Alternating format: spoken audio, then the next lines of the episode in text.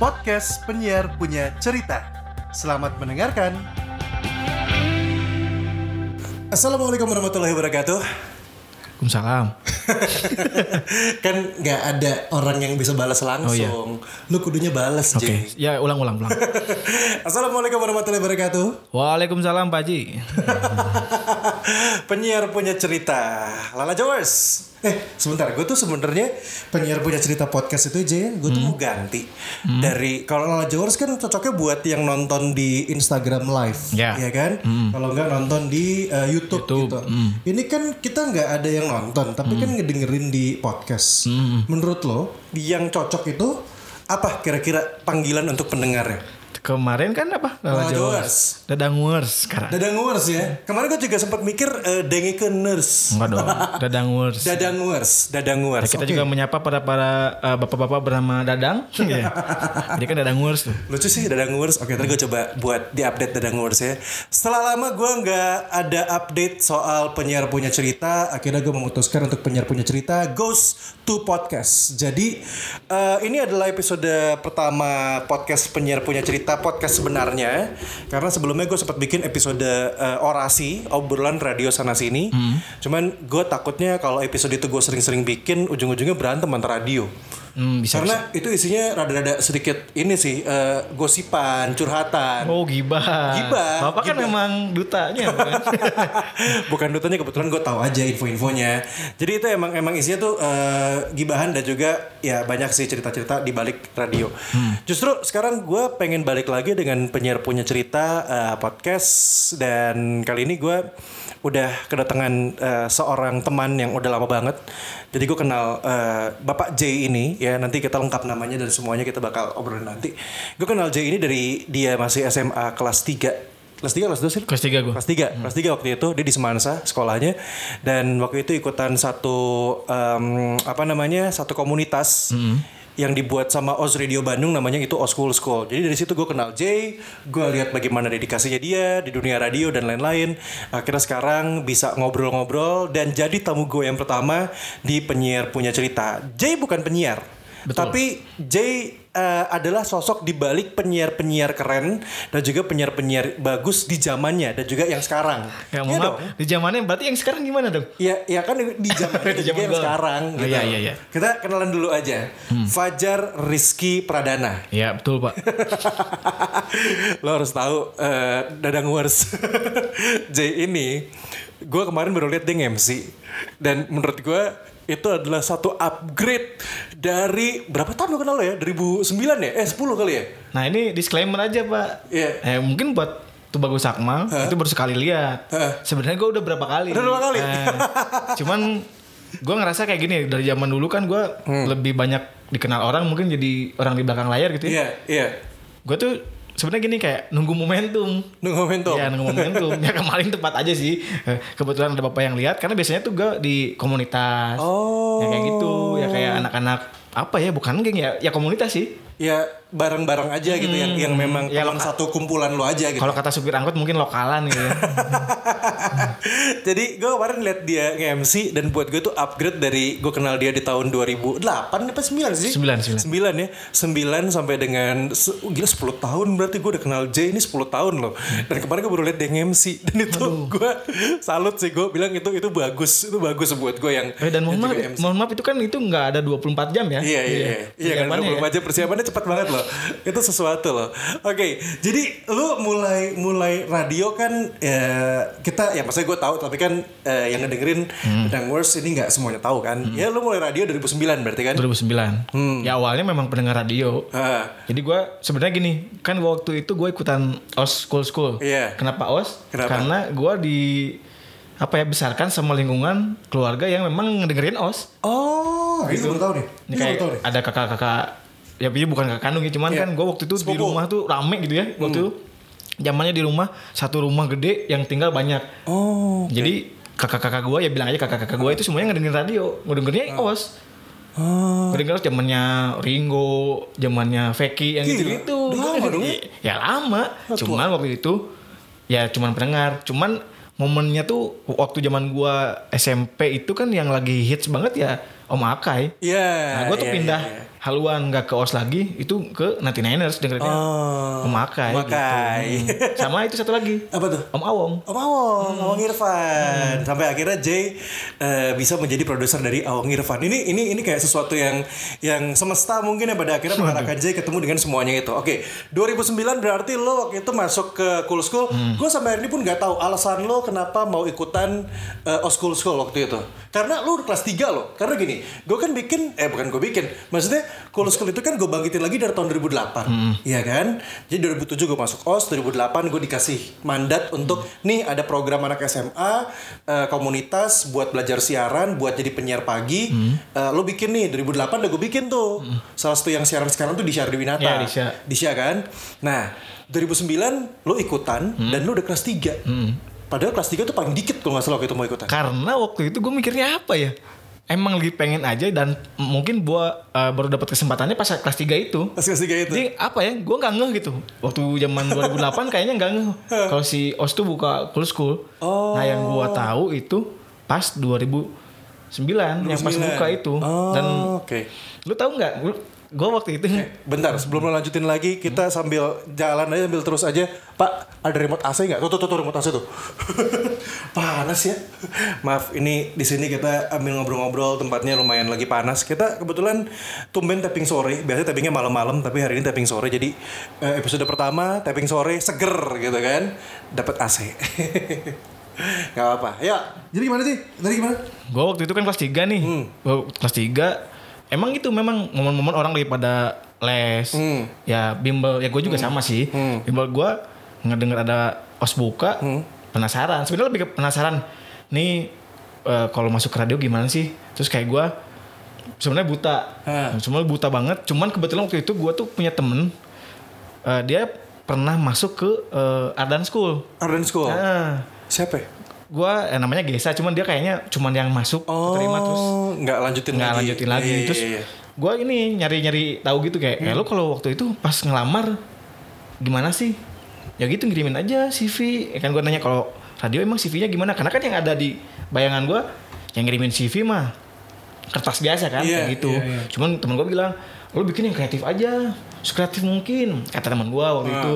Nggak kepikiran. Cuman gue kalau yang gua nggak salah tuh ya dia tuh kalau temen gue bikinnya kayak modelan kayak majalah gitu kalau nggak salah jadi kayak Ah, ah. intinya keren lah Lo tuh apa gitu? gue waktu itu gini gue eh, flanel Flanel, ka- eh kaos flanel. eh, flanel itu kemeja kotak-kotak Oh, kemeja kotak-kotak, Nah, kemeja ya. kotak-kotak itu belakangnya gue bordir Oh, Jadi- yang merah hitam bukan? enggak eh ntar kalau gue nggak salah warna putih jadi kan Oke. seragamnya os zaman dulu tuh yang terkenal banget yang warna biru Iya. longgar kan Iya, iya. bagian belakangnya tuh di punggungnya punggung atas Hmm. itu kan logonya os ya Logonya os. Nah itu gue bikin CV-nya kayak gitu jadi si flanel gue bordir tuh, Hah? gue bordir si ininya si Os Radio, ke bawahnya nama gue, email, Oh, iya, gitu-gitu. iya, iya, iya, Mungkin iya, bapak iya. pernah nemu dan sekarang jadi lapnya pak Bisa jadi. Siapa Paminta. Ah, peminta eh, bisa jadi kan. Iya, eh iya. dan itu tuh zaman SMA kelas 3 kan emang apa ya?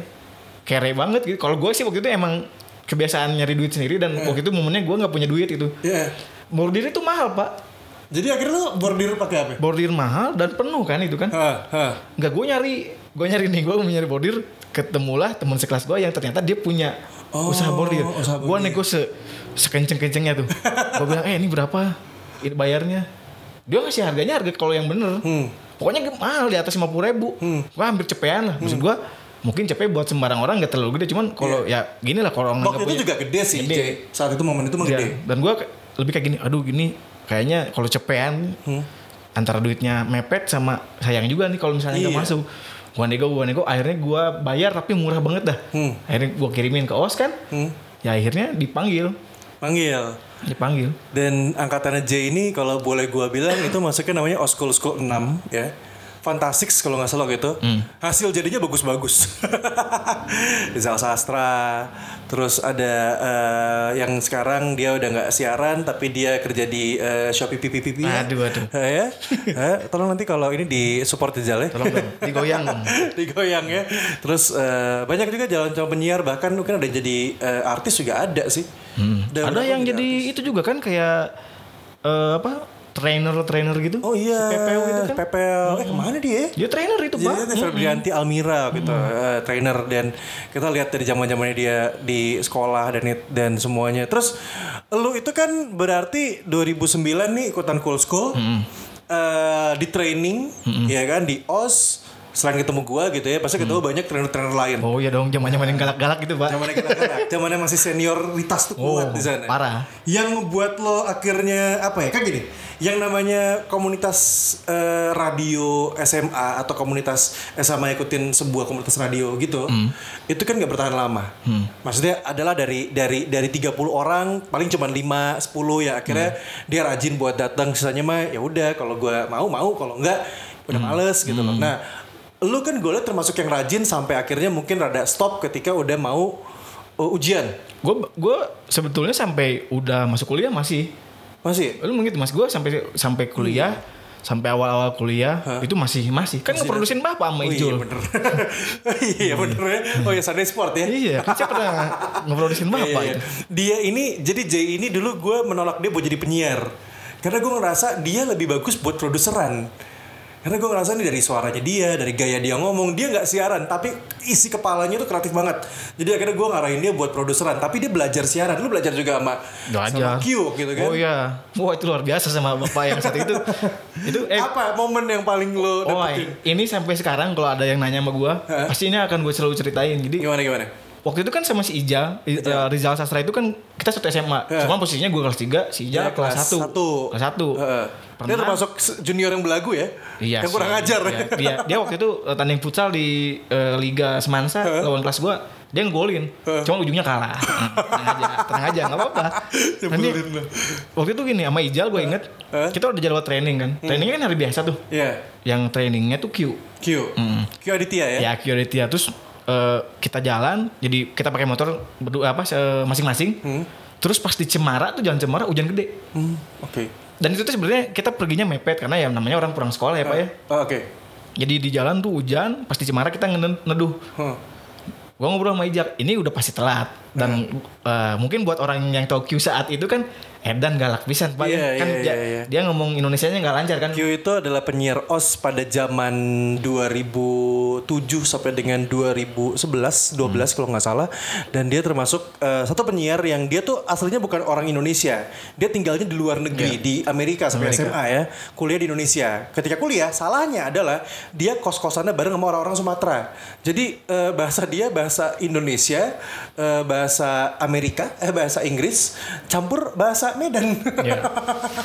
jadi campur-campur lah bahasa dia Terus- Nah, di jalan kan emang udah feeling. Ini emang bukan feeling lagi, memang kayaknya bakalan terlambat terlambat. Hmm.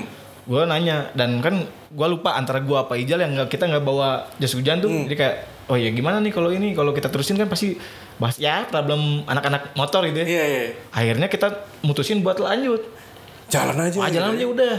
Nah pas nyampe ke os itu udah telat posisinya. Padahal ya ini kan ini gue belajar banyak sih kayak Hmm. padahal baru 10 menitan lah 10 apa 15 menit gitu gue Terlambat. telat sama Ijal. Terus gua naik kan, Hmm. ruangannya Q kan ada di lantai dua tuh yang jadi pas banget naik tuh ada ruangan kan langsung ruangannya Q. Oh, oh. Nah, pas naik nggak ada. Q-nya nggak ada. Oh, udah nggak ada. Orangnya nggak ada. Nah, kita nunggu. Jadi waktu itu tuh kebetulan ada gua, Ijal sama Kika. Kika. ah. Jadi dia dari SMA 3 kalau nggak salah si Kika Iya, iya. Kika tuh eh, anak pintar Ada yang juga ya. eh, salah masuk radio. salah masuk ke eh, bukan salah masuk radio, salah masuk ke lingkungan. Karena lingkungannya radio. Harusnya masuknya ke lingkungan anak pintar gitu. Bener. Nah, kita ya intinya bertiga dan kebetulan si Kika juga telat kan. Jadi pas nungguin di depan nggak ada. Q-nya nggak ada. Wah udah deg-degan nih. Wah ini gimana nih kita nih. Nggak lama ada tuh orang. Datang dia. Bapak Q ini datang.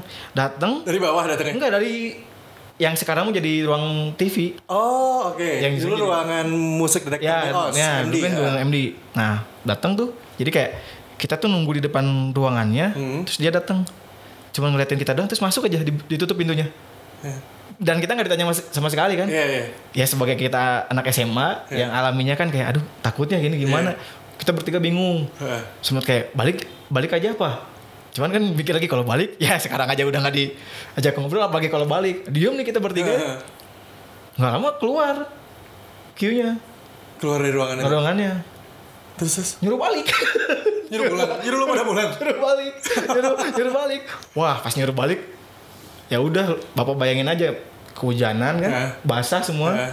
ya kasarnya dengan ni- apa niat yang tadinya ah, pengen training dong Iya, iya, iya. disuruh balik buset Udah gitu bertiga lagi ya, dalam artian dari semua 30-an lebih kalau nggak salah iya itu anak school. dan tahu kan kalau Q tuh kalau ngomong cuman ngapain lu balik oh. Nah gitu kan Wadah wadah wadah wadah Ampun ini ini Kita kayak gini Nah tapi gak balik kita Diem Diam di situ. Diem ya kayak Inilah kayak adegan-adegan uh, video klip kita diem bertiga di situ nggak nggak Merenungi kesalahan, Iya ya. merenungi kesalahan kayak, waduh gimana nih? Karena mikirnya kan pasti ke depannya bakal lebih PR lagi kan. Akhirnya nggak lama tuh Q-nya manggil, Kelu- eh, keluar lagi deh, eh masuk apa? Keluar dari, dari ruangannya, ngomong dia, masuk lu, Oh. gitu. Iba kayaknya dia. ya. Kesian oh, gitu. belum pak ini belum belum. pas masuk kayak gitu dari mana ditanya kan dari mana kok telat kayak dia kayak ditanya gitu kenapa telat ya kita kan bilang kan hujan neduh dulu Oh dia masih nanya reason ya? masa masih Alasannya masih nanya ya? dari mana lu gitu Oke. dari mana lu lu tahu jam berapa kayak gitu gitu Oke. kita kan ngomong hujan Heeh. terus kata Q gini gua mau nggak mau nerima alasan Iya. kalau lu mau Bapak nanya alasan tapi nggak mau nerima alasan ini kan aneh sebenarnya. Iya, kayak- ada nggak apa. Eh, kayak gue sih sebenarnya nggak kayak ya intinya tuh dia nggak mau denger alasan itu Iya. yang dia mau tahu adalah ya kalau lu mau jadi ya kalau mau training lu mau jadi mau jadi orang Eh. hujan apa itu bukan alasan buat dia Ah, gitu. oke. ya udah datang datang aja kayak mau hujan apa ya udah bodo amat jadi kayak gue mau bodo amat yang penting janjian jam 3 ya lu datangnya jam 3 Hmm. nah dari situ udah jadi akhirnya itu yang selalu gue pikirin kayak ya udah bener jangan jangan dikit-dikit alasan dikit-dikit alasan Iya, dan iya. alasan kenapa gua kuliahnya nggak ke komunikasi itu tuh ada apa ya Oh, ada iya. andilnya Q Oke, ini ini satu hal yang menarik buat uh, The Dengers ya panggilannya untuk uh, yang dengerin punya punya cerita podcast. Jadi J ini adalah salah satu contoh orang yang masuk ke dunia radio tapi tidak berasal dari Fakultas Ilmu Komunikasi alias Vkom. Karena kebanyakan orang selalu bilang kalau oh lu anak radio, oh lu Vkom ya kuliahnya ya, oh lu di uh, komunikasi ya, oh lu ini ya. No no no, J bukan. Jurusannya terlalu jauh dengan komunikasi. Oh, jauh Kalau dong. kata gue itu jauh. Kalau gue masih mending. Jadi gue kan uh, lulusan administrasi bisnis Unpad. Itu masih ada uh, kombis. ya Ilmu komunikasi bisnis. tapi fakultasnya gua ilmu sosial kan Ilmu sosial. Fajar Rizky Pradana alias Fajar J ini ya. Lu di mana J? gua te- teknik pertanian FTIP. unpad hmm, FTIP Fakultas Teknik fakultas teknologi eh, industri Teknologi Industri pertanian Pertanian. Ya. yang isinya tuh matematika fisika sampai beres Aduh, ogah. Nah, kayak gitu nah, itu ada ada andilnya Q Itu juga. gimana ceritanya lu bisa bisa bisa ada andilnya Q di situ? Gue juga udah tahu nih. jadi di kan training tuh panjang kan prosesnya kan jadi gue masih inget tuh jadi kayak Q tuh pernah ngomong kayak lu kalau kuliah jangan ke Viko eh lu kalau bisa jangan ngambil komunikasi dia tuh ngomong ke angkatan yang kayak Lu. gua angga yang kelas 3 di Kelas tiga. ya kan Oh, oke. Nah, lu kalau kuliah jangan jangan ke sana. Hmm. Mau ke mana lu? Kan gua waktu waktu itu gua jawab, aduh belum tahu nih, belum belum punya gambaran. Nah dibilang jangan ke jangan ngambil komunikasi kata dia. Jadi dia ada, ada dia bikin sesi konseling sendiri ya. Tapi gue Eh. belum tahu loh di Q bikin sesi konseling loh. Karena kita kan ter- gini kalau gue sih ngerasanya kita emang deket kan. Iya, iya, emang iya, deket iya, emang sih, kayak- emang sih. Walaupun emang agak susah masuknya gitu kalau Iya. yeah. Q kan. Nah waktu itu kan dia sempat ngomong kayak jangan ambil komunikasi. Iya. Nah dia ngasih alasannya kenapa jangan. Kan lu udah belajar di sini. Oh, betul. Lu udah belajar di sini dan ini tuh kasarnya apa ya? Praktek. Prakteknya. Hmm. Jadi entar lu kuliah ujung-ujungnya kan terjun. Hmm. Nah lu pada udah pada terjun ini gitu. Iya, iya, Prakteknya gitu dan gue bilang lebih baik lu di sini udah bisa, terus lu ambil ilmu lagi yang lain Oh, gitu. Biar ntar kalau misalnya eh, udah beres bisa ngembangin banyak gitu kayak itu yang yang ada yang kayak ya juga sih kok dipikir-pikir ya sayang gitu kok di sini gue belajar ini ntar pas kuliah cuman kasarnya cuman ya cuman teorinya doang kayak Tapi emang itu yang lo mau? Eh, fakultas teknik eh fakultas eh, teknik. gue emang arahnya ke pertanian. Oh, oke. tapi nggak maksudnya ke yang teknik ini jadi oh, banyaknya pengennya mah papet.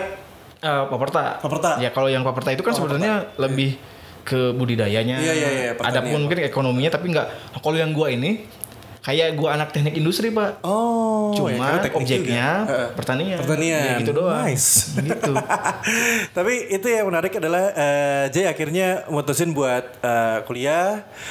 Lo sempat pas kuliah ada sedikit loss sedikit kan dari berapa bulan sih berapa tahun sih dari radio tuh gitu sempat hilang dulu.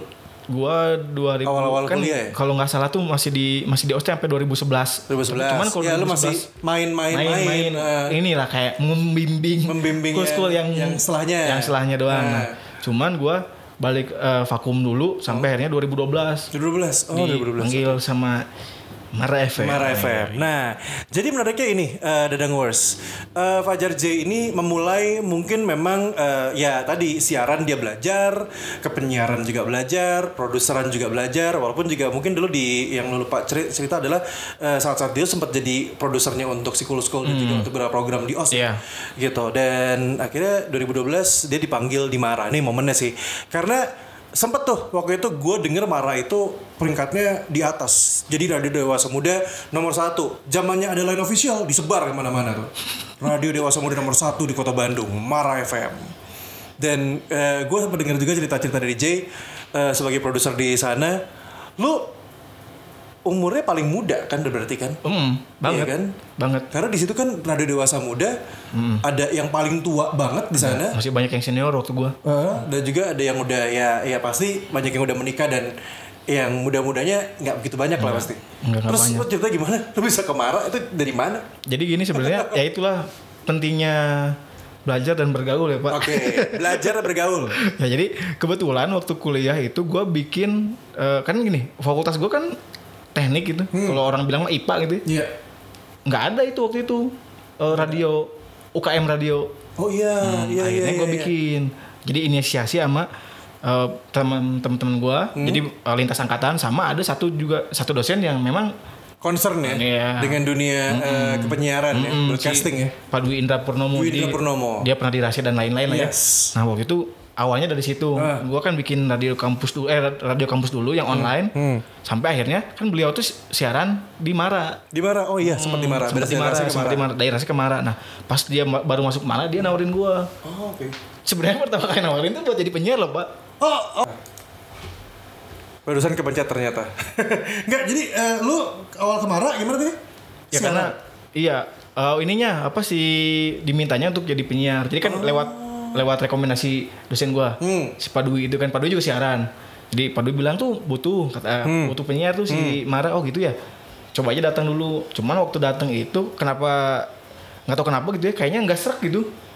Oke, buat siaran. gua gua nggak serak buat siaran karena eh, jujur aja pas ngeliat kondisinya kayak ya itu Pak kayak wah ini kok karena gini gua belajarnya di OS gitu ya. Ber- eh, radio pertamanya OS Hmm. Kenal yang muda, yang ini, wah asik gitu ya pas masuk ke Mara kayak kok kondisinya di kayak dingin kayak ya maksudnya beda dari gambaran gua untuk radio saat itu kan. Oh. Nah, pas akhirnya kayak minta eh, tag VO dan lain-lain sebenarnya aman-aman aja sih cuman nggak tahu kayaknya seini aja guanya kayaknya nggak terlalu ngeluarin karena guanya udah nggak dari awal Hmm. akhirnya nggak di nggak ada Nggak ada nggak ada follow up juga Oke. cuman datang lagi kesempatan nggak lama dari situ sebenarnya si PD-nya kan Mas Dery Iya. Mas Dery tuh ngechat Jay eh, kita sebenarnya lagi butuh produser kalau jadi produser minat nggak soalnya Oh. kan lihat kalau lihat dari CV katanya eh eh, lebih ke pernah produser. nah, Iya. gitu gue bilang ya boleh aja kayak gimana ya datang dulu ke sana dan akhirnya ya lewat beberapa ada sih bukan tes ya kayak, kayak ngobrol-ngobrol doang akhirnya diterima lah cuman waktu itu gue diplotinnya cuman megang program doang satu program doang Satu program. Mm-mm. dan Mara itu si program apa ya PT-nya prime time itu kan beda dari yang lain kalau yang kalau yang lain pagi sore kalau dia tuh pagi sama malam Pagi sama malam. Hmm, pagi Jadi sore enam- enggak bukan enam- bukan. nggak ada siaran dia sore, sore. Oh, oke. Dia dia tuh siarannya kan 69, Hmm. 9 ke eh 9 ke 10, 10 ke satunya kosong, ada lagi satu ke 4. Nah, 4 ke 7-nya itu nggak ada Hmm. Kosong. apa-apa, kosong. Oh, nah, oke. Ini gue baru tahu juga nih. Oke, jadi itu di jam 7-nya yang ada. Iya, iya, nah, iya, ada iya. gua, nah gua tuh diplotinnya buat di situ. di jam eh, 6 7 eh 7 ke 10. 7 ke 10. 7 10. Nah, kenapa Malam? di ah, malam. Jadi kayak eh, si Mas Jari tuh bilang kayak kenapa ngedatengin gua? Karena kan marahnya tuh sebenarnya baru perpindahan dari si radio dewasa banget, dewasa lah ya, ke dewasa muda. Hmm. Dewasa muda. Nah, butuh butuh si Yang jiwa-jiwanya muda. Nah, yang dia gua gitu. Oh, Oke. Ada akhirnya eh, Mara ini eh, lo dari siaran malam terus Hmm. berapa lama di malam tuh? Setengah tahun belum Setengah tahun. Mm. Akhirnya lo pindah ke pagi. Prime time pagi. Mm-mm.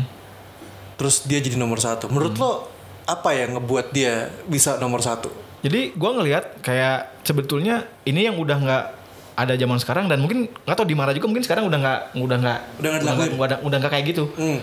Jadi kalau di zaman gue tuh memang punya apa ya pendengar yang loyal. Jadi kalau kita ngeramu si tema atau topik, kita belum ngomong lu baru opening yang apa ya nyeleneh udah ada yang SMS karena waktu itu kan belum ada yang WA belum zamannya Oh. Iya, iya, belum WA, WA. belum zamannya WA jadi kayak kayak wah MU tuh mana sih degradasi aja udah tiba-tiba Oh. baru gitu doang maksudnya itu baru opening Baru gitu opening, doang. opening ibaratnya op- opening kan biasanya kalau sapa eh, sapa pendengar, kasih tahu ini siapa yang siaran. Ini Iya. mah kayak ada dibikin sesuatu dulu. iya jadi langsung langsung SMS kayak rasain tuh Akmal tuh oh gitu gitu Oh. terus ya kayak gitu terus ketika ada, udah ada SMS kayak gitu kita tuh respon Iya, iya, iya. responnya adalah ngikutin apa yang dimau di- sama mau si dia. orang-orang yang ikut Iya. interaksi itu gitu. dan memang waktu zaman gua itu memang kita sepakatnya ya kalau mau ada yang nelpon nelpon aja udah Jadi nggak nggak nggak tunggu nggak tunggu eh, sesi nggak tunggu sesi jadi kayak lu lagi ngobrol nih lagu nih, gua lagi ngobrol nih lagi ngobrol tiba-tiba telepon nyala Hah. kalau memang aturannya enggak kan jangan diangkat harusnya Iya, dibiarin iya. angkat diangkat aja udah jadi kayak lagi ngobrolin MU padahal bahasan kita bukan MU sebenarnya. Cuma Hmm? Iya. karena kita lagi ngobrolin itu dulu sebelum ke materi ada yang nelpon terus kayak, kayak pendengar kayak iya kang gimana sih tuh MU nya kalah nah mungkin kalau sekarang kan udah nggak udah susah nemuin Iya, kayak iya, gitu. harus Jam- ada rules, ada aturannya nggak Iya, boleh nah, sembarangan dan zaman yang gua dulu tuh di- udah, udah gua terusin aja. Karena apa? Setelah gua lihat-lihat memang itu tuh bikin nyaman pendengar. Dan pendengarnya justru gini ketika lu nggak ada tuh dicariin. Iya, iya. banget dicariin ya banget dicariin ya Waktu itu lu siaran eh siaran produserin penyiar? Penyiar jadi dua eh tiga. berdua bertiga? Tiga. Ada Mas Ruli Mas Ruli. ada Kang Ibo, Kang Ibo. ada satu lagi Vidya. Vidya. Oh si Vidya Miranti Iya. ah eta gue baru inget di episode episode di beberapa waktu yang lalu si Mas Adi pernah bilang ada gue di mana tuh eh, anak training gue yang cantik. Inget gue Vidya. Vidya. Ingatnya mah yang cantik mulu nih. Vidya Miranti iya gua waktu itu tiga orang. Iya, iya. tiga orang dan apa ya? Memang Eh, itu tuh lintas generasi loh. Memang. Tiga orang itu memang. Vidya itu sebenarnya seangkatan sama gua. Iya, Vidya tuh sangat sama lu. Eh, Ibo tuh di atasnya Vidya, Ibo tuh leb- lebih muda daripada Mas Ruli Iya, kan? iya. Mas Ruli lebih di atas lagi kan? Eh, dan. Dan itu itu yang ngebikin kayak jadi kan dinamis ya jadi kayak ada eh, yang satu tahu K-pop misalnya Hmm. yang yang dua enggak. Yang dua tahu ini Lagu-lagu jadul, lagu jadul yang ini enggak. Dan gini ya misalnya bi- eh, polanya tuh adalah gue ngebebasin aja siaran yang penting tuh eh, si jamnya jangan jangan lewat jauh. Hmm, jangan lewat jauh. Jadi kayak misalnya gini udah segmen bola nih segmen olahraga Vidya itu kan paling nggak ngerti Hmm. apa-apa maksudnya tentang olahraga apalagi Oh, bola. Oke. gue sih nge-briefing di awal Iya. nih sekarang kita ngebahas kayak tadi malam kan ada pertandingan gini gini gini gini. Ya udah gitu ya. Terus ya gitu pas naik si videonya kan salah baca nih. Hmm. saya kayak wah, klub bola tuh kan kalau orang yang nggak tahu pasti bacanya susah Hmm. nah itu tuh disikat semua yang dua Oh. udah lu diem lah Oh ya? udah lu diem aja udah Tapi nggak bully kan? enggak udah lu diem aja eh kan gitu gitu eh berisik udah operator matiin mic-nya dimatiin Oh, gitu. bercandanya gitu. gua waktu awal kan gua juga sebenarnya kan baru ya pas baru sebenarnya rada kaget dengan lihat Caranya caranya gitu. Tapi yang gua lihat adalah respon pendengarnya. Ah, Pendengarnya tuh seneng. Dan mereka juga nggak ada yang saling ada, sakit hati dan nggak ada, Nggak, emang nggak biasa ada. aja. ya? Biasa aja kayak justru kayak ih si tetehna meniwatir. Malah jadi kesian. Iya kayak teh khawatir Cina. Udah sini aja ngobrol sama saya. Banyak yang kayak gitu tuh. Oh, iya? Banyak. Makanya gua sebenarnya pas pertama kan Berarti ntar seinteraktif itu ya Ih, banget, pada saat itu. ya? banget, banget. Zaman gua, Iya, iya, iya, zaman iya, gua. iya. Jadi kayak siapa yang mau hadiah? Eh, kayak udah gitu. Yang ngasih mah sudah banyak. Gitu. Edan. Akhirnya eh, ini gua perhatiin kan si polanya dulu kayak gimana. Akhirnya kayak gitu. Kayak, oh gini ya ternyata kalau di sini kan misalnya kalau di OS kan nggak nggak banyak yang interaksi cuman nggak nggak gitu gitu iya, amat. intinya interaksi mereka mungkin hanya based on penyiar Hmm. atau hanya berdasarkan tema, tapi nggak karena tiba-tiba radio nyala, terus lo mau ikutan aja gitu loh. Hmm. Kan kalau ini gue ngeliatnya kayak gitu sih, gue ngerasain gitu. Jadi ibaratnya kayak program berganti, eh, ada yang ngomong, oh ya udah langsung kita ikutan gitu. Tuh, tuh keren sih. Iya, gue nah yang yang yang itu yang gue lihat. Jadi kayak oh ternyata ini tuh yang disukai sama pendengar gitu. Oke. Ini yang disukai sama pendengar. Maksudnya kayak yang kontradiksi kan sebenarnya kayak kalau yang zaman sekarang kan kayak lu jangan bikin gitu. Ntar di di apa di, Nielsen nggak ada ya. Iya, iya. Di survei nggak masuk. Gue kan nah Ak- Pak Akmal kan tahu mungkin gue adalah salah satu orang yang mungkin bukan menentang cuman nggak terlalu nggak terlalu apa Ngikutin in- lah. into sama nggak nggak itu nggak itu sama Nielsen banget Oke. karena buat gue Indonesia bagus buat eh, sebagai pusat statistik. Cuman yang gua karena gua ada di lapangan saat itu yang gua lihat adalah respon pendengarnya. Iya langsung. Iya. Langsung. oh jangan gitu misalnya. Udah ntar ini bagi aja si cewek ngomong bola. Kalau pendengarnya demen gitu, yang jadi sesuatu yang alami ya kenapa nggak gua terusin aja? Gua bisa mikirnya kayak gitu. Ya kayak gitu. Ya asik sih maksudnya di di Mara zaman gua sekali lagi kayak bebas. Maksudnya bebas di sini bukan bebas nggak ada aturan.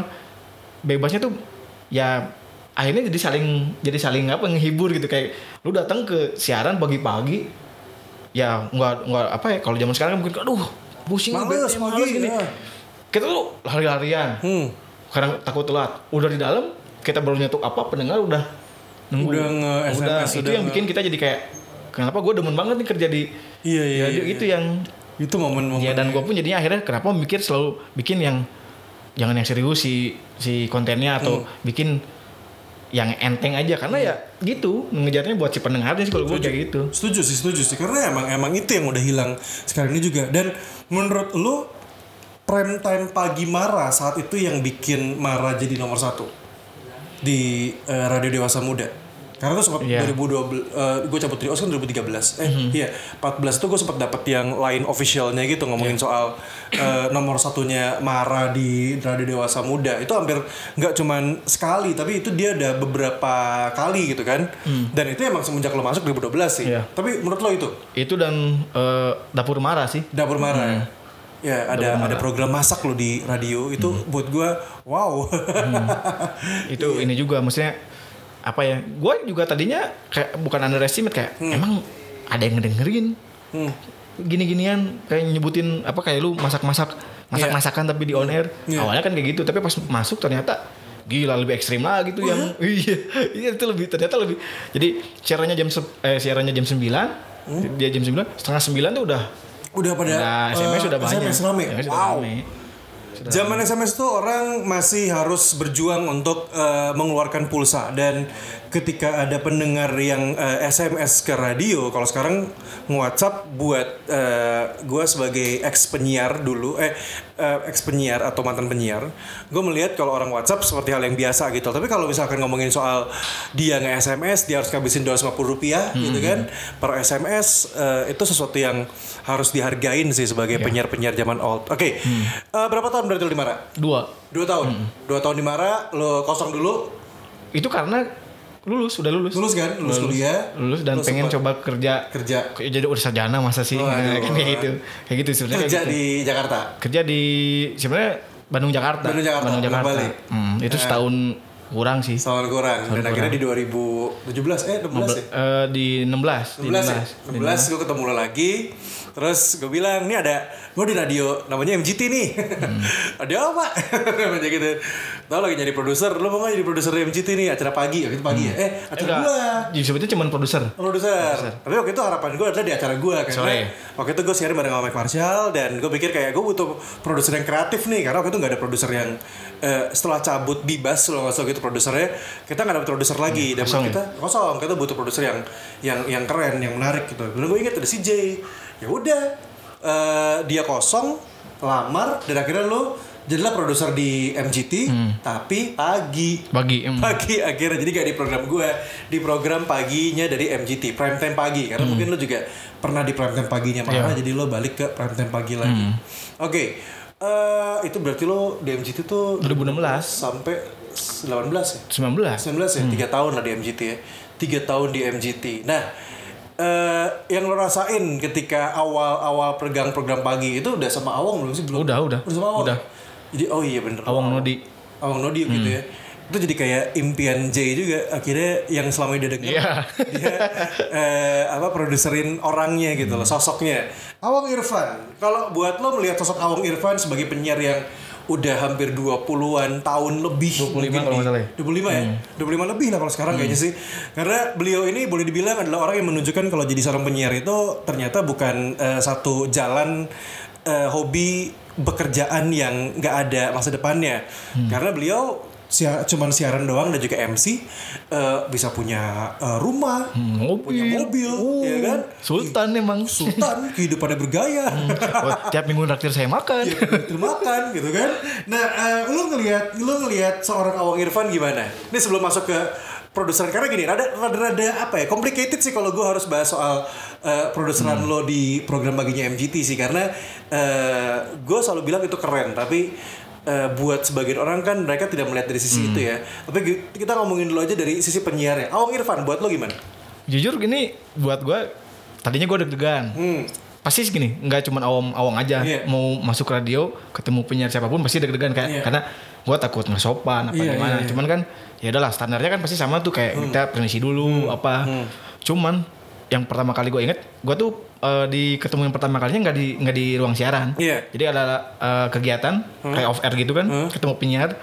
Gue disuruh dateng. Hah. Ntar ada tuh MC-nya soalnya penyiar pagi kata Iya. GM-nya. Iya. Bu Leoni waktu itu kan. Oh iya. Gua kan ketemunya di situ. Oke. Ketemunya di situ. Sa- cuman salaman. Nah, itu yang ini banget. Kayak kalau Om Nodi waktu itu karena Om Nodinya udah mau naik ya MC, gua kan kayak Om saya nanti yang ini. Oh, siap. Oh gitu ya. Nah, dia kan langsung ke sana jalan. Baik, ya. Nah, pas Om Awong. eh, Om saya ini ntar yang jadi produsernya gini. Eh, gimana ya kalau di- pagi di sini? Karena Om Awong waktu itu gua lihat belum belum belum bakalan naik kayaknya cuma Om Nodi doang yang baru woro-woro kan. Cuma ngomong, "Udah, gampang, santai aja sama orang mah." Hmm. Itu yang kayak gue kira tuh kan mau gimana gitu kan. Nah, itu di luar itu di luar si ruang siaran. Pas di ruang siaran itu dua-dua apa kalau Om Awong secara personal dia tuh ini kayak udah langsung percaya sama gua. Hmm. Udah gua mah ngikut aja apa yang lu kasih. Jadi emang eh, emang percaya dengan produser ya, apa yang bakal dikasih produser ya? Hmm, jadi kayak eh, eh, mau gimana nih? Kan gue bilang ya paling sekarang mau ngikutin dulu eh, si apa yang udah jalan. Gue bilang paling ntar di ya ntar di perjalanan kita Sambil. coba coba coba lihat kan Oke. kayak gitu. Om Awong tuh tipikalnya kayak oh ya udah santai. Dan yang gue lihat kalau Om Awong itu sebenarnya lebih ke gini kayak mungkin ngetes mungkin ya ini mau Iya. cuman mungkin kayak Iya. gue kan ngasih nih kayak Nah, Eh, nih eh, sekarang kita bahas ini ya kan pasti nanya tuh yang jadi penyiar emang ini gimana ya ini kan gini ini, ini gue gue jawab oh kita dari situ udah udah mulai udah mulai aman-aman aja sih Ah. beres gitu gitu sih Tapi sebagai seorang sosok eh, penyiar yang lo lihat dia gimana? Ya beda ya pak kalau yang udah jam terbangnya. Yang, yang udah jam terbangnya tinggi maksudnya ketika gue briefnya gini gini kalau gue kan nge-briefing itu nggak pernah kayak nggak pernah apa ya jadi gue tuh lebih ke bapak nyamannya kayak gimana deh? Hmm, hmm, bapak nyamannya kayak gimana? Ini, gue punya materi intinya ini bapak mau pak mau pakai entar plek-plekan mangga kalau enggak juga ya terserah bapak yang Iya. penting intinya ini jangan terlalu jauh kalau kalau misalnya mau improve. Ya mau simple banget Ngikutin banget. ngikutin banget dan enggak apa ya bukan mungkin banyak di luar saya kayak wah ntar kalau sama senior mah rewel kan suka ada apa ya kayak obrolan-obrolan kayak gitu Hmm. yang gua rasain sama Om Aung ya maksudnya Om Aung sama Om nggak nggak rewel cuma Nggak. karena karena yang ngomongin Om Aung ya nggak sama sekali Enggak sama sekali. Nggak sama sekali. Jadi benar-benar dia udah secara profesional dia tinggal jalanin dan semuanya. Kalau Nodi, Nodi sebagai yang lo gak lama sebenarnya sama Nodi ya? Mm-mm. Nodi Rahadian. berapa bulan ya enam bulan 6 bulan, Enam kali bulan. ya? 6 bulan kali ya? Sa- sama sih so gue juga kan sebenarnya gini jujur aja ini kalau Om Nodi denger mungkin Om Nodi juga bakal ketawa gue kan pas masuk MGT Hah? pertama kali dia omongin awas no galak no Iya iya iya. Om Nodi iya. galak no Iya iya. gue tuh sering dapat yang kayak gitu dari zaman Mara juga sering kayak oh, awas nih ini ini senior galak nih gini cuman kan balik lagi ya kalau gua nggak bikin salah emang dia mau tiba-tiba marahin gitu Kenapa kan marah-marah ya, gitu ya? marah-marah kan gue mikirin gitu ya gue masuk dengan ya SOP standar aja lah pak Misalnya kayak yang hmm, hmm. misi om ya ntar mohon bantuannya kerjasamanya gitu-gitu ternyata apa yang dibilang orang galak kagak Nggak ada. segalak, nggak se- Nggak ada. menyeramkan itu Nggak ya. ada, nggak ada nggak ada sama sekali maksudnya kayak mana nggak malah gitu pak Eh, yang gua yang gua udah udah udah siapin dari awal karena mungkin dapat dapat informasi kayak Om Aung kan senior banget Heeh. Om Modi katanya galak nih. Yang gua siapin adalah sebelum masuk dan setelah keluar siaran. Oh. gua siapin formulasinya di situ. Formulasi di situ. jadi kayak sebelum siaran ajak ngobrol dulu. Iya, iya, ngobrolnya itu jangan siaran sekarang bahas apa. Iya iya. apa aja jadi Ngobrol kayak di situ ya? ngobrol aja ngobrol. Nah siarannya jalan kan misalnya biasa. Hmm. ajak makan siang pak. Makan. Apa kayak ngerokok. Ya kan gua nggak ngerokok cuma mesti kayak nongkrong. Iya. nah di nongkrong kan obrolannya macam-macam tuh. Turun kopi lah. Nah, yang gitunya apa yang naik- ningkatin chemistry-nya sebenarnya kalau buat gua tuh yang gua pelajarin dari gua zaman di ya ke lu sama ke Ijul terus Oh iya sih, gue setuju gua sih. kenal kayak Setuju setuju. oh nih Akmal kan gua nggak tahu secara personal sebenarnya orangnya kayak gimana. Ijul waktu di OS kayak gimana enggak gua nggak tahu secara ini. Cuman gua liatin doang. Ini gua liatin nih, oh si ini sukanya gaming nih, si ini sukanya gini gini. Ajak ngobrol apa yang lu suka gitu. Ini kayak tips kayak pas buat em, Dadang Wars yang eh, di dunia broadcasting atau di radio atau mungkin di TV eh, ketika lo memegang sebuah program atau mungkin lo tiba-tiba jadi manajer artis gitu ya. Gue setuju dengan yang Jay bilang sih pada akhirnya buat ngebangun chemistry-nya biar lo kenal itu nggak cuma sekedar hanya kenalan ngajak ngobrol tapi mungkin emang harus ada nongkrong bareng harus ada ngopi bareng dan lain-lain karena lo akan merhatikan sesuatu yang nggak terlihat di kamera gitu Iya, dan jadinya kayak guru balik BP, layar. Pak. Kayak guru BP Iya, jadi kayak kayak konseling kan. Konseling, oh Jadi kayak- iya iya iya. kayak gue kebetulan kan waktu selepas yang dari os itu kan Ya. dapatnya kan yang udah dewasa dewasa maksudnya udah pada punya keluarga semua nah orang yang udah keluarga penyiar yang basicnya udah punya keluarga punya istri punya anak biasanya tuh latar belakang apa yang bikin dia rudet masalah sama Keluarganya. keluarganya kan Oh. intrik sama mungkin lagi marahan sama istri Iya, iya, iya, anaknya iya. minta duit Iya. nah dari dulu yang gue pelajarin tuh kayak gue lihat nih gue tuh kayak eh, yang tadi gue bilang gue lihat tuh bagus Akmal Eh. kalau normal ekspresi mukanya kayak gimana Iya iya iya iya. nah kalau udah rada beda dikit ini pasti ada apa-apa Lagi ada masalah nih. Iya gitu. masalah cuman gue gua nggak cari tahu masalahnya apa Oh. gue nggak cari cuman ketika itu udah beda yang harus gue siapin adalah bentar ini orang siaran ekspresinya jangan kayak gini. Hmm. harus dibalikin dulu kayak biasa. Nah gimana caranya? Tadi gue bilang. Makanya gue cari tahu nih. Hmm. gue tuh nggak nggak nggak nanya pak sukanya apa sih? Enggak. Ya kita kan ng- ngobrol kayak gini nih. Hmm.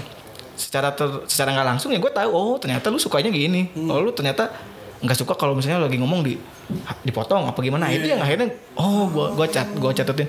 Dan ini berlakunya buat semua penyiar Keterbukaan pada akhirnya. Iya.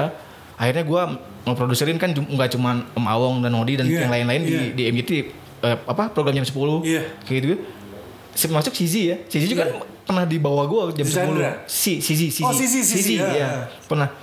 Nah, itu kan datang udah macet ini. Apa yang harus kita lakukan sebagai produser bukan ngasih materi, Pak. Entar dulu materi mah. Kita Ajak cool down dulu. dulu. Iya. Udah sih jajan dulu di sana. Ini seblak seblak. Nah, itu. Siaran dulu ntar dulu. Ini. Cara dulu ntar dulu.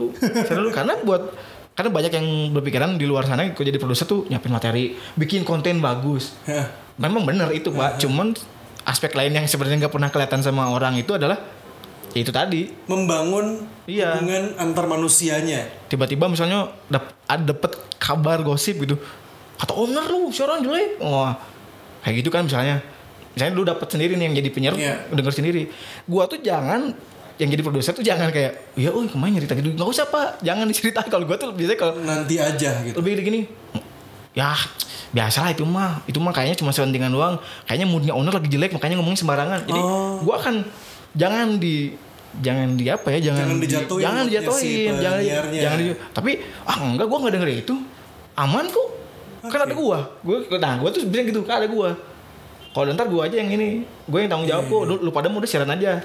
Kalau ada jelek apa gimana tuh munculnya dari gua. Nah gua selalu itu sama siapa pun Nah. sama siapa pun penyiarnya. Tapi itu benar yang lo lakuin, yang lo lakuin itu sebenarnya benar. Karena pada akhirnya buat penyiar sendiri ketika didapetin produser yang kayak lo gini, ya kita feel-nya nyaman aja karena jatuhnya gini, benar. Ketika kita di luar orang kan nggak pernah tahu di balik di balik mikrofonnya penyiar-penyiar itu apa yang mereka pikirin, apa yang mereka rasain, pendengar kan nggak pernah tahu gitu kan. Yang akhirnya mungkin yang terlihat atau terdengar adalah wah happy terus, bahagia terus, smiling voice terus. nggak pernah ada masalah Iya, tapi kan kamu nggak pernah tahu kan kalau misalkan ternyata misal Hmm. ya eh, di MGT Sisi berantem sama pacarnya, misal. Kan kita nggak tahu nih. Kita nggak tahu. Eh, mungkin Awang Irfan lagi bete gara-gara eh, ditilang misalkan. Mungkin lagi Mungkin bete karena DP-nya nggak cair gitu Nah, kan. bete tapi kan MC nggak pernah nggak pernah kelihatan. Kayak gitu-gitu. Eh, itu Awang dan itu Nodi. Itu satu lagi. Kalau kalau gue nggak usah lah. Gue udah tahu Hmm. Ya juga kalau sih. kalau bapak sadar juga kan sebenarnya ketika bapak kayak ketika bapak siaran sama Om Awong gantiin Om Nodi Eh, yang ada di pilot mixer siapa? Iya, bapak. Nah kenapa tujuannya gua ada di situ kan sebenarnya lebih gini awalnya itu kan Om Awong dulu sendiri. Iya. Nah Om Awong itu udah lama nggak pegang mixer. Nah, Jujur pak, gua tuh nggak pernah, megang mixer itu? nggak pernah. Oh iya? Gua tuh nggak pernah megang mixer itu. Lo yang biasanya siapa? Om Nodi. Oh. Kalau zaman formasinya Om Nodi, Om Aong sama Hah? gua, gua Hah? tuh memang eh, produser pada alaminya gitu kayak Jadi cuman ini berdiri materi, aja? eh, mat- duduk apa berdiri lah Hmm. ngasih dong. Pas pindah, Om Aong jadi sendiri dulu, Om Nodi jadi pindah ke siang kan. Hmm. Gue lihat, buset ini Om Aong megang mixer tuh kan udah lama nggak megang, Hmm. stres pak. Oh, Oke. Iya Oh. iya iya. Apa ya? Kok jadi buset ini orang kok bukan bukan Aong Irfan yang ngomongnya sembarangan, bukan yang jadi kayak mikir Kaku gitu kaku, ya. kaku parah, kaku parah dan Bisa ya dan jadi lama, ya, Irfan dan, ya. dan jadi lama. Oke. Jadi lama kan mesti kayak harusnya lu bisa cepet. Untuk kayak fade in fade out dan gitu-gitu jadi nah gue mikir gue kan waktu zamannya om om no di di mixer gue suka liatin Hmm. gitu kali ya Iya, gitu iya, kali ya iya. dan akhirnya gue ngeberaniin diri udah ah, mang gue bilang kan biar akrab mang udah gue yang di sini om om juga nanya mang lu bisa ah udah ah, udah, udah duduk sana gue bilang Oh. jadi kayak lu nggak usah pikirin lagi gue gimana lu duduk lu nyaman lu mulai siaran mau nah kaget om Aung ternyata gue bisa dan malah malah lebih parahnya adalah siarannya gue kasih efek Iya iya iya. gue kasih apa nah itu gue gue itu tuh gue jadi gue termasuk orang sebenarnya gini pak kalau lu kaget lihat gue nge kemarin gue tuh adalah orang yang kalau ada istilah learning by doing nah itu yang gue lakuin Learning by doing ya. Jadi lu Gua- lakuin dulu, Iya. sambil belajar. Iya sambil sambil gue pelajarin. Gue perlu belajar di tempat yang bagus namanya os. Kalau gue cuman bisa ini doang, sayang. Iya. Walaupun gak pernah kelihatan sama orang, tapi gue liatin nih. Oh si Akmal teh kalau gini gini, Hmm. kalau nge-punchline gini, Q kalau siaran gini, pindah ke Mara. Oh kalau misalnya Mas Luli tuh gini cara siarannya. Oh iya, iya. cara dia nge-build si apa Karakternya karakternya gitu. gini. Oke. Gue kan nggak pernah siaran, tapi gue tahu itu. Hmm. Tapi gue tahu itu. Nah masuk MDT pun itu. Salah satu yang gue lihat adalah ini orang kalau ngoperate mixer gimana Hmm, hmm, hmm. oh gitu gitu doang kali makanya kayak gitu cuman pas gue cobain ternyata oh bener cuma gitu doang Enggak, enggak susah sebenarnya. Nggak susah kan? sebenarnya Nah. gitu Oke, openg. nah ini buat gue sih gue berkesan banget ya maksudnya dua-duanya tuh legend ya kalau mau dibilang legend ini dua-duanya orang udah lama juga openg ya, ya Awang Irfan sekarang. ini kalau sama ibu openg namanya ibu-ibu pak lebih ekstrim daripada om awang tadi nah, lebih ini kalau Masalahnya lebih ekstrim. karena ini lebih lebih lebih nyata karena dia omongin Oh, oke. aduh gua anak gua gini gini gini gini Ah, ah.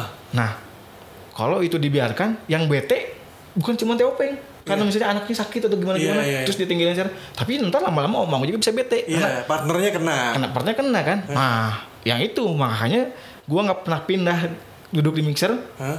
karena yang gue pengen adalah udah lu pada duduk mikirin. aja nggak usah mikirin nggak usah mikirin pokoknya mah datang ke sini ya mungkin ini jadi kayak apa ya sebagian orang kan udah tahu ya Kemudahan sih. kemudian di MGT kan bisa live delay juga tuh. Iya. Nah makanya gue selalu eh ya yang yang jadi gue tekanin adalah ya udah eh, Teopeng sama Omong duduk aja Hmm. di sini. Pokoknya mah eh, kenapa anaknya tadi ditinggalin ya udah kita buat cepet. Hmm. Udah kita buat cepet. Udah Teopeng mah santai aja dulu. Pokoknya sekarang siaran jaminannya gue. Hmm. Jaminannya gue. Jadi gue tuh kayak, kayak gitu pak kerjaan gue kalau di ruang siaran tuh kayak gitu. Aduh anak sakit aduh gini-gini. Oh gitu ya. Mesti buru-buru nggak tapi. Aduh aku iya aku nggak enak sama ini. Gue bilang ya udah duduk santai dulu. Sekarang siaran kita beresin kita buat cepet. Jadi topeng misalnya ah, kan harusnya rulesnya kan kalau di kan harusnya nunggu apa eh, baliknya pas atau enggak Iya. sejam lebih cepet. Topeng kalau di sini cuma mau bentar juga udah nggak apa-apa. Ntar gue yang bilang. Hmm. Nah ibu itu yang gue Yang lo lakuin, gua biar- biar mempermudah dia juga. Hmm, tapi memang ba- balik lagi pak, kalau ngeproduserin yang udah lama mah Nggak akan susah. nggak akan sih. susah. Pasti Iya bakal sih. lebih cepat kan? Iya, karena dia terbiasa juga. Oke, eh, mungkin terakhir dari gue karena kita emang nggak sampai sejam, tapi ini udah 48an menit kita ngobrol-ngobrol ya. Berarti lo nggak nyangka kan dengerin 48 menit ngobrol sama Jay kan? Oke Jay, gue cuma lebih kayak ini doang. Sekarang kan eh, ngomongin soal produser adalah pekerjaan yang dipandang sebelah mata sama orang-orang di luar. Semua pengen jadi penyiar, semua pengen nunjukin kalau gue mampu untuk siaran dan berada di balik mikrofon. Tapi ternyata pekerjaan sebagai penyiar atau hobi sebagai penyiar sebenarnya ada yang ada yang lebih menantang yaitu sebagai produser. Ya. Kayak tadi lu bilang lu harus ngurusin penyiarnya, lu akhirnya harus ngurusin programnya, mixingnya seperti apa. Cuman apa ya? Kalau buat lo sendiri eh, sebagai produser apa sih yang pada akhirnya ngebuat lo pengen bilang ke orang di luar kalau lu jangan jangan malu, jangan ngerasa rendah produser karena produser sesu- pekerj- pekerjaan di balik siaran atau di balik penyiar yang punya nilai lebih gitu loh atau value yang sama besar ya gitu. karena sebenarnya kenapa dia kalau gue sih mikir kenapa dianggap sebelah mata karena selama ini tuh nggak ada kayak apa ya eh kalau orang tuh kayak ngasih tahu kayak ngasih tahu nih sebenarnya produser tuh ngapain. Hmm. Yang orang tahu mah cuman ya gini apa ya bahasa istilah istilah itu kalau bukan kaderisasi apa ya kalau orang nggak ada yang nggak ada yang Regenerasi. bukan regenerasi apa jadi kayak tidak ter apa teredukasi Teredukasi. nggak ada orang tuh nggak teredukasi kayak produ- produser itu apa produser apa sih sebenarnya Hmm. padahal kan produser tuh yang punya program pak Iya, setuju. sekarang siaran ada program misalnya lu pernah dengerin Ardan Night apa Nightmare. Nightmare dan lain-lain itu ya program yang keren-keren yang sering didengar sebenarnya tuh harus harusnya bangga yang jadi produser karena ya itu tuh punya dia gitu Dia yang bangun. dia yang bangun Hmm. gitu yang si cuman eh, dibantu sama si penyiarnya gitu Iya, kan sama si penyiarnya sebagai talentnya. sebagai talentnya timnya gitu cuman Iya. apa ya kayak keputusan terbesar dalam program itu kan sebenarnya kita Eh, produser. eh dari produser gitu lebih ke lebih ke kalau gue sih ngerasanya lebih ke ke edukasi Ke edukasi, nggak ke edukasi pentingnya produser. iya karena sebenarnya kan dari produser juga bisa jadi penyiar Iya, banyak loh yang jadi penyiar. hmm, kayak gitu sih Dan pada akhirnya juga dia menunjukkan di balik dia jadi seorang produser, disuruh siaran pun dia bisa, disuruh buat jadi MC pun dia juga mampu. Dan gue setuju dengan Jaya dibilang learning by doing karena pada akhirnya ya ya kita belajar eh, tanpa ada pengalaman atau tanpa kita coba lakuin sendiri juga ya percuma aja jadi teori doang buat kita. dan jangan lupa kalau nggak bisa nanya gitu Ah itu dia. Kalau nggak bisa nanya jangan so tahu. Ada terima kasih banyak Jay udah ngobrol-ngobrol penyiar punya cerita Siap. perdana eh, untuk podcast karena ini akan jadi satu edisi yang berbeda juga. Biasanya kamu dengerin penyiar punya cerita itu based on eh, Instagram live yang kita lakuin ataupun mungkin juga dari eh, YouTube yang kita eh, upload. Tapi kalau sekarang ini semuanya resmi dari eh, podcastnya penyiar punya cerita. Bisa dengerin di aplikasi podcast favoritnya kamu ataupun mungkin juga di aplikasi Suara karena bisa komen, bisa ngobrol-ngobrol dan juga bisa kasih likes. Jangan lupa di sana. Dan kalau gitu terima kasih banyak buat Bagus Akmal. J Kita berdua pamit. Penyiar punya cerita. Assalamualaikum. Bye bye. Terima kasih sudah mendengarkan dan follow kita di Instagram @penyiar punya cerita.